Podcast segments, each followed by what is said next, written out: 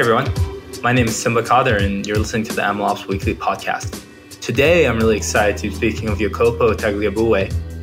He's most popular in the MLOps community for his GitHub repository, You Don't Need a Bigger Boat, and a lot of his content about ML at reasonable scale. Most of his career was as a data scientist across a variety of different organizations before he started his company Tooso, which was search as a service. He acted as CTO and took it all the way to acquisition by Coveo, where he was most recently director of AI. As of now, sounds like he's on to his next thing, which I'm sure he'll be sharing more about soon. Jacopo, so great to have you on the show today. Thanks so much for having me, and thanks for everybody to join us. I'd love to get it from your perspective and your words. What got you into MLOps? What was your journey like to get here? So, the journey to modern MLOps was basically the realization of sucking in the entire tool chain by myself in the old MLOps world when there was not even MLOps as a word, right? So, if you remember my story, like I used to be the CTO and founder of a startup in, in Silicon Valley that was doing NLP for e commerce which is an interesting case for ML. It's uh, high value, both in terms of business and you know like financial outcome, but it's also high volume, and it's something that is very crucial for an e-commerce shop, right? You can't really run an e-commerce shop without recommendation or without intelligent search. So things need to be up all the time, and the model needs to produce the outcome that you expect the model to do. So you know all the problem that you now see today in monitoring or you know reproducibility and so on and so forth. But of course, part of what we have to tackle in 2017 when we had to build out the entire infrastructure without any of the tool that is now today. So that's what I'm saying. I almost suck at any point in time in any of the part that comprises a modern data and ML pipeline, the ingestion, transformation, training, serving, monitoring. And uh, last year, I think like last year or something like that, I kind of went back to all the choices that we made building Tooso during my tenure at Coveo. And we asked, what if we build something like that now with all these tools? What will we keep? And that's what is nothing. And so we built basically a completely different tool chain, a completely different set of tools and capabilities. And then we open source that in the famous You Don't Need a Bigger Boat repo for everybody to use it, which is the idea of this blueprint of an ideal AI company that basically produce backend for models. And the realization that what took people and months five years ago, now it can take literally one person and days to achieve the same level of capabilities. And so I can be more thrilled to live in this time and age when I don't have to suck anymore and all of the things that I used to suck at before. It's so funny to like look at. I actually have a very similar story to you. I actually built Featureform at my last company. We are also doing kind of recommendations as a service more, and we were handling like 100 million MAU. We had something called our data platform, what we built. But nowadays, it's a feature store, and MLOps was an MLOps. It was kind of like we didn't really have a word for it. It was just like our workflow, I guess you know, we built everything. Like there was nothing out there. There wasn't really even examples. Like at least of DevOps, you could look at like Google and be like, oh, well, that's like the gold standard. I never really felt that we had that. That repo you mentioned, you don't need a bigger boat. Obviously, if you haven't seen it, if you're listening, you haven't seen it, you should go see it. It's awesome. For those who haven't seen it, could you kind of dive into it? Like, what is that stack look like? What did you figure out looking back and kind of doing that analysis? Sure. So I think there's a bunch of things that if you're trying to do an ML stack nowadays. There's a bunch of things that are somehow fundamental, as in you know the things that without those things you can't even say that you have an ML pipeline, right? And so the first thing for us, I think for everybody, is data because data is in the end of the day the most important part and where the biggest margin of value is. So like how you store data, how you query data, you normalize data, that's a very important part. The second part is training, of course. You know, once you have data, you have to train a model to do whatever you're doing. So if you're not training, you're not doing ML. That doesn't mean there's no value, but you're just doing maybe deterministic stuff or rule based and so on, which is a different set of problems. And then finally, serving. It may mean different thing to different people, depending if you're doing offline inference, online inference, and so on. But at the end of the day, if you train a model, the model stays on your laptop or even on your cloud, it doesn't make any impact on reality. So there must be a way after training for your model to make prediction, again, in different ways. And so you kind of have to figure out at least three basic minimal pieces to call yourself an ML engineer. Like, you know, to say that you have a pipeline, you need at least to have 3D pieces. And so for us, going back to our previous experience, so we replaced the entire EMR Spark S3 querying based that we have with Tooso with Snowflake. So Snowflake kind of wiped out the entire infrastructure and clunky things that we had to maintain at in the Spark time. As Snowflake, you know, just gives you this nice thing when you just store all the data you want. You run a SQL query. You don't really need to know how that is distributed, that is executed. You just get the result back, and it's awesome. So that was point number one. Point number two for training for us was moving from, let's say, clunky script based approach to Metaflow. So Metaflow is our open source tool. Everybody can use it. It's completely free of charge. Was open source by Netflix and it's now maintained by a company called Outerbound. And for us, it was a way to enforce good practices in how you structure your training code through a pleasant developer experience. So Metaflow, by being so pleasant to use, kind of invite you to do the right thing and kind of discourage you from doing the wrong thing. So automatically makes your team works a bit better in how you train, you experiment, and how you run all these fast iteration. So that's point number two. And point number three, which is the one where, I feel for us there's still more work to do on the serving side, that really depends on the use case. Some of our use cases are relatively simple in the sense that you can do batch prediction. So you don't really need to have the model that you train live in some sense. You can just run prediction against the model while you're still in the batch mode. And then you can store them in DynamoDB and serve them through the cache in real time. So it's very easy, but it's very powerful because now thanks to DynamoDB, serverless, and so on, you can do that without maintenance. So that's awesome. And then some other models are actually online models, meaning that there's a prediction that is made at runtime.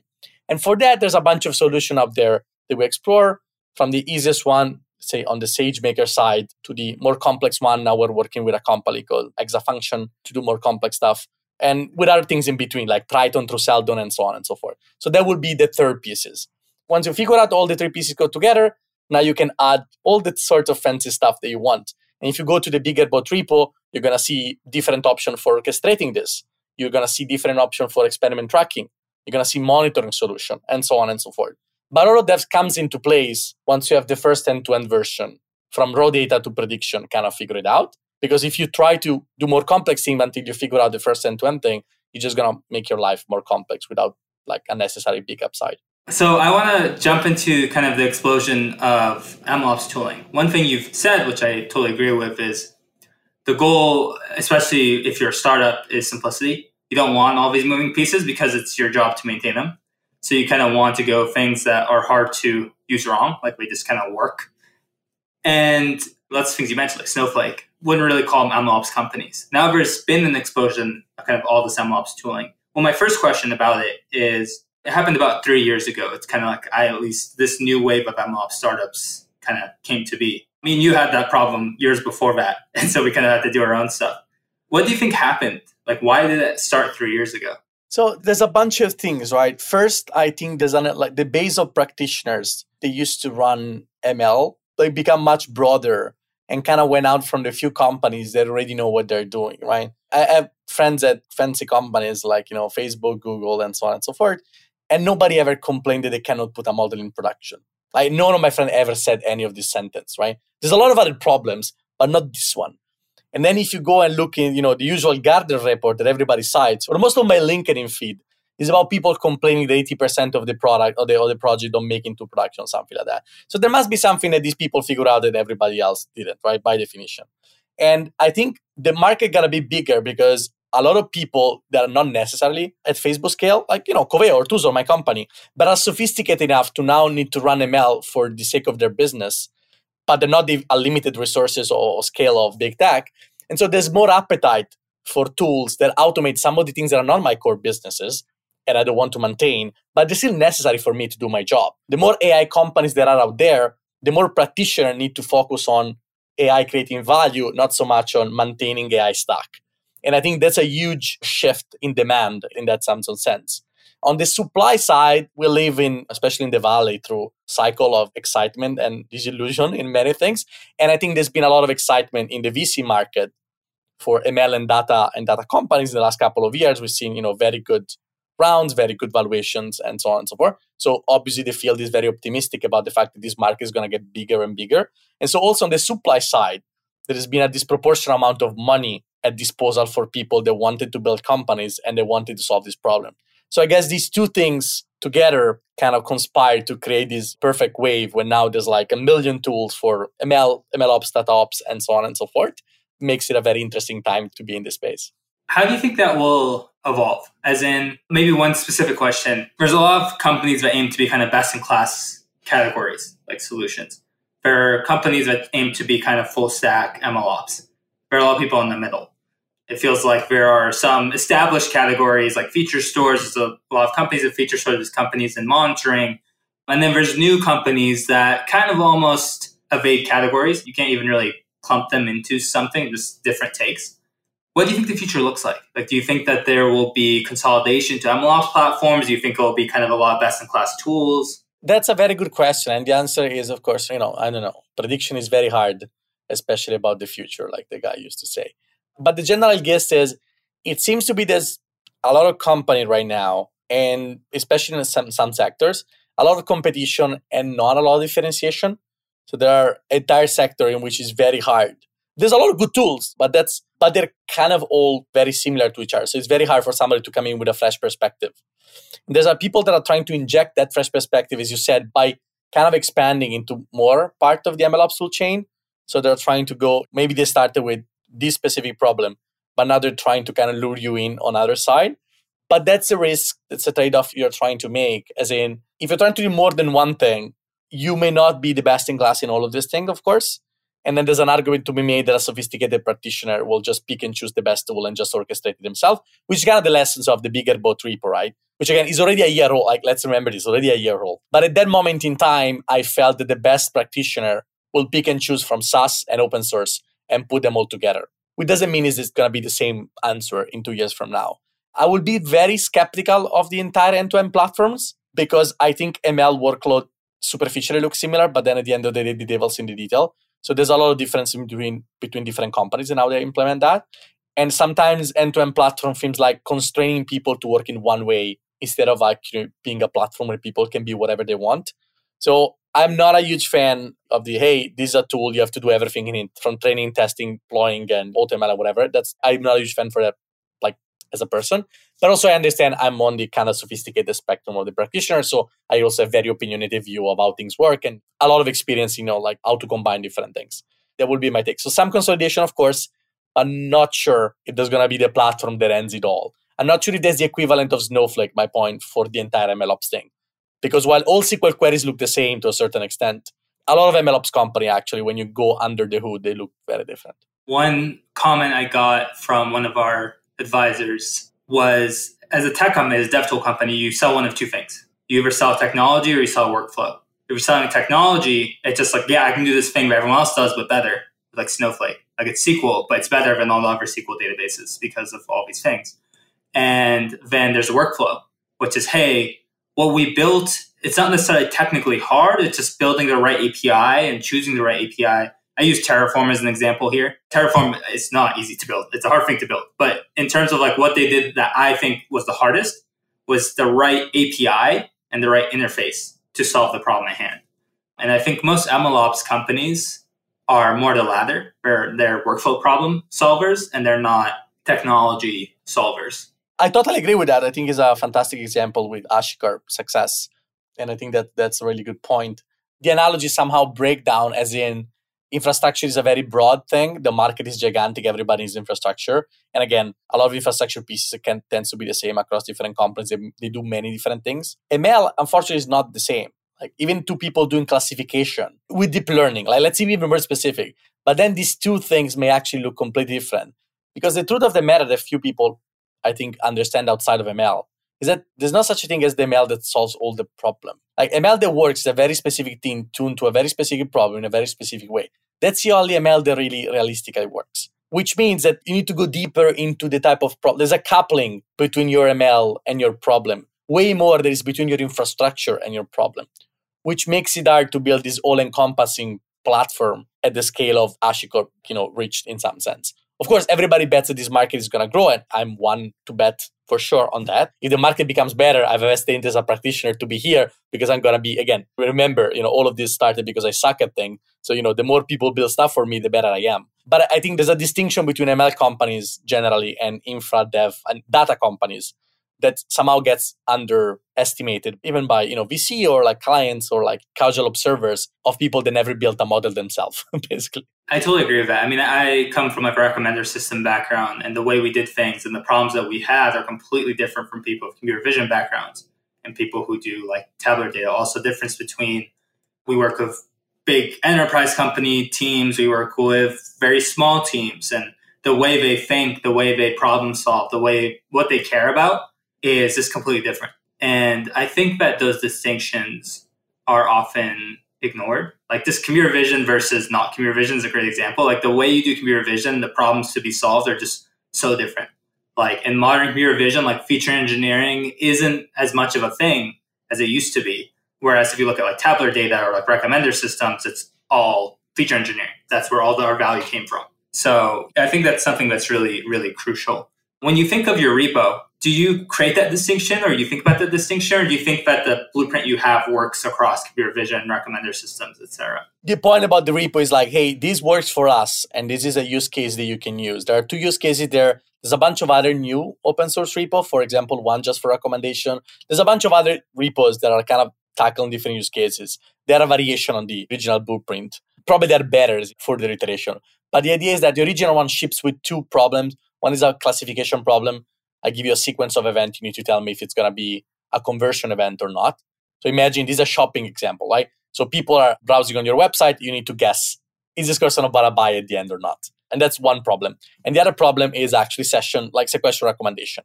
So it's like, you know, the user is interacted with four products. What is likely to like next or, or something like that?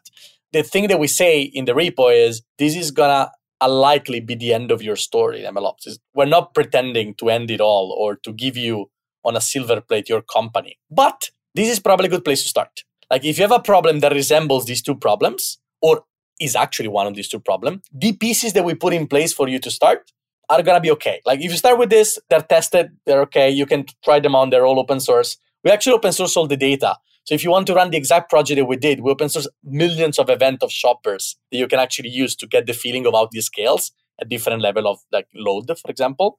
And once you're happy with that, you can make all the changes you want. We think of the repo as the place to start, not the place to end your journey. But at least you start instead of going on reading towards data science for two months of reading all the articles about MLOps. Start with these five tools that work well together, and we show you how they're combined. And then, if you're unhappy with one of them, you can always swap it on and off after you understand the logic. Because again, the important thing is understanding the fundamental functional pieces and how they relate together. And then you can make all the personal choices you want about tool A or tool B once you understand how the flow works. Is there something you built at Tooso that there isn't like a good solution for yet that you'd have to rebuild? Would all of it be replaced by modern infrastructure?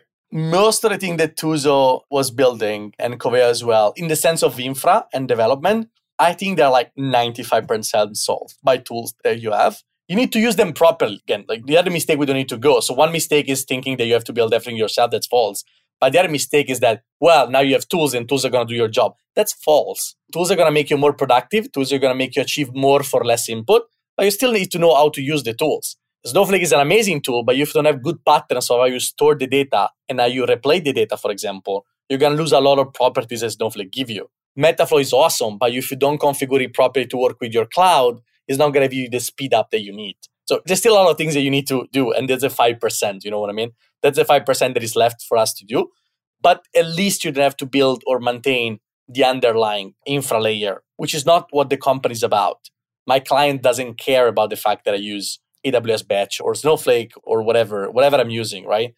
They care about the quality of my recommendation. And so I want to focus my team to focus on the quality of my recommendation, not on the underlying compute, for example, or storage. That's a key point here but I still have to do report. Yeah. I'm curious when I um, talk to data science teams. Like most of the time, for using pandas or something data frame related, or using notebooks. A lot of the work is experimentation, and they kind of treat the deployment as a separate issue. Like we're like, cool, I experiment, I do all this stuff, and then finally I switch my hat into deploy mode, and I go into deployment. And it seems like, I guess, the workflow you've mentioned, or at least the tools you mentioned, like Metaflow and Snowflake and, and a lot of those tooling, they're more oriented towards deployment and less experimentation. One, do you buy that? Do you feel like there's that distinction? My friend Ville, which is one of the creators of Metaflow, said one of the smartest thing that everybody's ever said about MLOps, which is production ready is a continuum. And of course, that comes from his life at Netflix, which is a very advanced company that understands this very well and makes people productive in that sense. But you need to understand this to be a good ML practitioner production ready is a continuum. Like there's not such a thing as experimental and production ready. There's a thing of like something that kind of works and it's okay to run on 5% of my traffic or even to just, you know, 1% of my traffic for a day collect manually the results and then iterate and go in there. And then that's something that is like, well, or 30% of our user for an entire week and see how that goes. And then there's a full fledged thing of like, hey, now let's serve all Netflix. Okay. And the good tools are the one that scales automatically to this. And Metaflow is a very good example. Metaflow is good for local experimentation. And with one click, you can deploy on the cloud. And now it runs every day if you want to run it at any scale you want, up to a certain limit. And so it's the same tool that stays with you from the notebook phase to an endpoint running in production. But the crucial aspect here is you have to train your team to think about the constant iteration, not about two separate phases. Because at the end of the day, there's no judge of an ML model like production. People need to test in production. There's a meme when there's the normal distribution and there's people to the left, there's people to the right of the normal distribution. So, like the people not super smart and the people that are super smart. And the people to the left and the people to the right are to say test in production. And the people in the middle are to be, you know, the normal people say, no, you have to test on an offline set. And that's all good and well. But at the end of the day, real people test in production. That's a super important thing culturally that needs to happen in your company. And the shorter the time from your idea to production, with all the guardrails and safeguards, of course, that you know they're needed, but the shorter the time, the better ML company you will be. That's a secret to good ML teams. ML teams can do end to end from their laptop to production without asking anybody, without asking DevOps, without asking lawyers, without asking security. And that's why they're good ML team. Because in the time where everybody else is waiting for a DevOps person to deploy infrastructure, they're to have iterated three times in their model. So that's for me is a key. I don't buy the distinction between laptop and cloud. It's one thing for me. It just has a set of degree of the amount of guardrails that you need to put in place. I 100% agree. It's something that we think a lot about with our product. I think it's interesting because I actually haven't had anyone say that before. It's something that I've come to believe is just that these phases need to be combined. Like a lot of people are like, yeah, notebooks are great for experimentation, but not great for deployment. And that's true, or I think it's true. But it's not a black and white thing. There needs to be a way to kind of naturally transform what you're doing in the notebook to deployment. Like in our case, like in the notebook, you can push features and training sets. You're making me think of a lot of kind of interesting points. I mean, I love the example of pushing in production. It's something we actually built too. I'm not surprised Netflix does. I mean, Netflix is obviously famous for Chaos Monkey, which is kind of comes from the same, I guess, philosophy of just like test things in production. We used to do the same thing with our recommender system. Every time we'd have a model that we thought would work, we would hit a button and it would immediately go to 1% of the audience and it would grow and shrink according to things. And we'd always make sure we always at least had two because we were afraid to like do one and accidentally pigeonhole our recommendations too far. So we had all these things we built. It's not something I've ever seen mentioned. Sometimes I'm like, I can't believe we're only people who built this, but I've never seen anyone else talk about this thing. And it was a key piece of our infrastructure.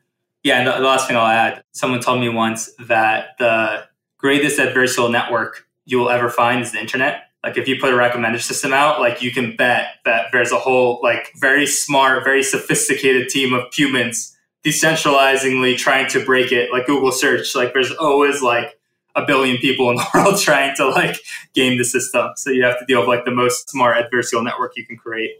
So when you talk about the degrees of i guess ready for prod is that what you guys do today? Like do you do things and kind of try with different users does it apply outside of recommender systems? Like how do you think about that? Or i would love for you to expand on it. You need to map the general principles to then of course what your company does. The crucial difference between B2C companies like Netflix and B2B companies like Tooso, Coveo, or Bloomreach, Algolia, whatever, is that you serve different customers that are shops, but you don't control anything that happens between that shop and the final user, the shoppers. So what you build is a recommender system is going to be used by users, but users are not your user. These are your customer user. Just subtle distinction. So it means that there's a limit to things that you can do, both in the fact that you don't control the final UI, because of course you just provide an API as a SaaS platform and then the company does whatever it wants with it. That's why they pay you. And the second thing is that there's a there's a limit, you know, both contractual but also more philosophical, like ethical limit to the number of experiments you can run when there is decouplement between you and the final and the final shoppers. At some point, you know, you need to take that idea of like production race is a continuum, all fine, Ville, thank you very much for the tagline, and then make it work for your own company. But I think in the last, especially in the last couple of years, the MLOps team that I work with at Coveo made incredible, like very significant step forwards toward realizing that vision. And part of that was culture, of course, you know, being good to adopt this new way of adopting stuff, of course. And part of that was MLOps tool that would make this something that can happen in months and not in years, right? Even at large companies, like you know, thousands of people, public company, thanks to the Metaflow of this word, you can think of making this culture shift at a relatively low price so that people are also more encouraged to see a new way of doing things. You know what I mean? If you can say to people, hey, there's a fantastic new way of doing stuff, but now we have to go to the Mount Everest to achieve this, it's going to take a lot of convincing and a lot of things to go around. But if it's like, hey, but you can just start with this open source stuff, we can start with one model. We don't need to change our entire thing.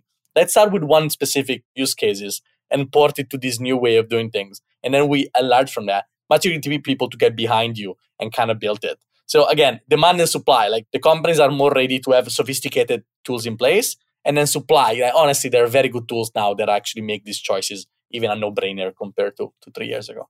What are you most excited about in MLOps? So there's a bunch of things that I think are still open question, and I would love to see more companies kind of tackle this. So two of my topics that I really like, and I'm excited to see what the community is going to do in the next couple of years are one is testing, which of course something that I have also a vested interest in as the co-author of RecList and the CIKM data challenge and so on and so forth.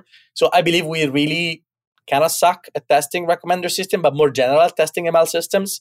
And the idea that your ML system is defined by a one metric, MRR, NDCG, accuracy, whatever, on an LDAO test set is a profoundly misleading kind of idea, right? So the idea that our generalization capabilities, so the idea that we can predict what the model is going to do in the wild with this number is really not doing a good service to the field. Of course, again, I also contributed as an open source and a scholar to this problem, and I will continue to do so with the team.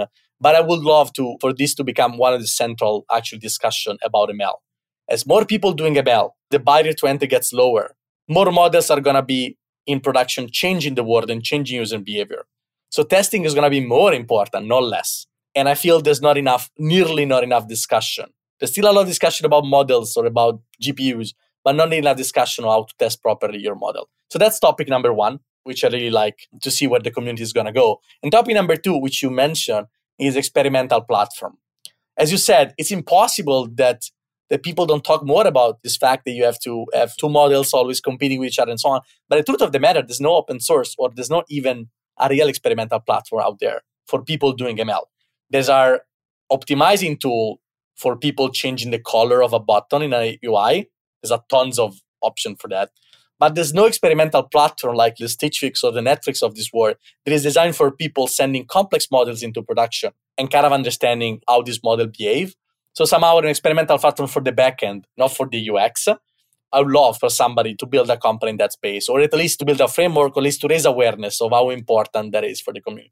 Because building one yourself, and you know it because you did, it's a lot of work you would totally offload to somebody else if it was possible.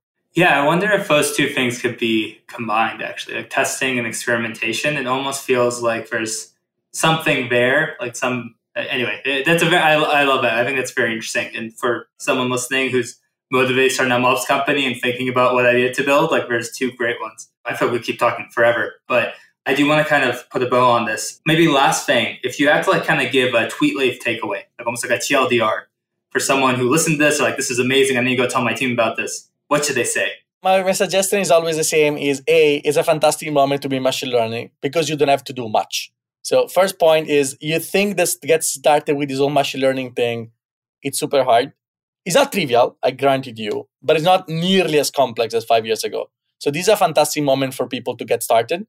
And there's a lot of materials that you can start from, you know, yours, mine, like for example, but there's a tons of other fantastic material. The second point that I would say, the second tweet is start with the problem you have and the stack you have now, not the one you wish you had.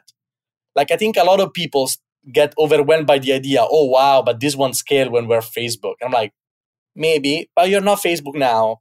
And if you're ever gonna get there, it's an epic problem. We're thinking about like think about your recommender system now or now in six months, now in a year.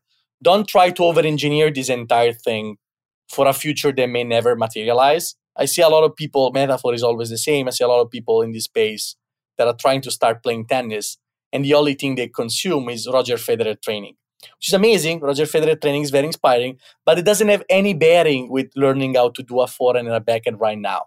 Right now, you need a forehand, a backhand, and a volley that are solid. Chances are you're never going to become Roger Federer. And even if you become a professional, there's going to be some year from now in time.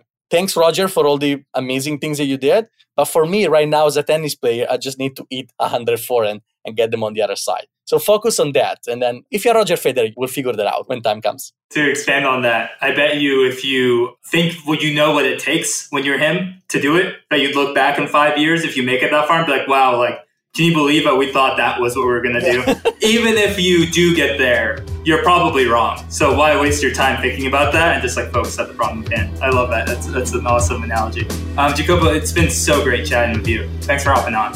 Oh, thanks so much for having me, and thanks to everybody for listening in.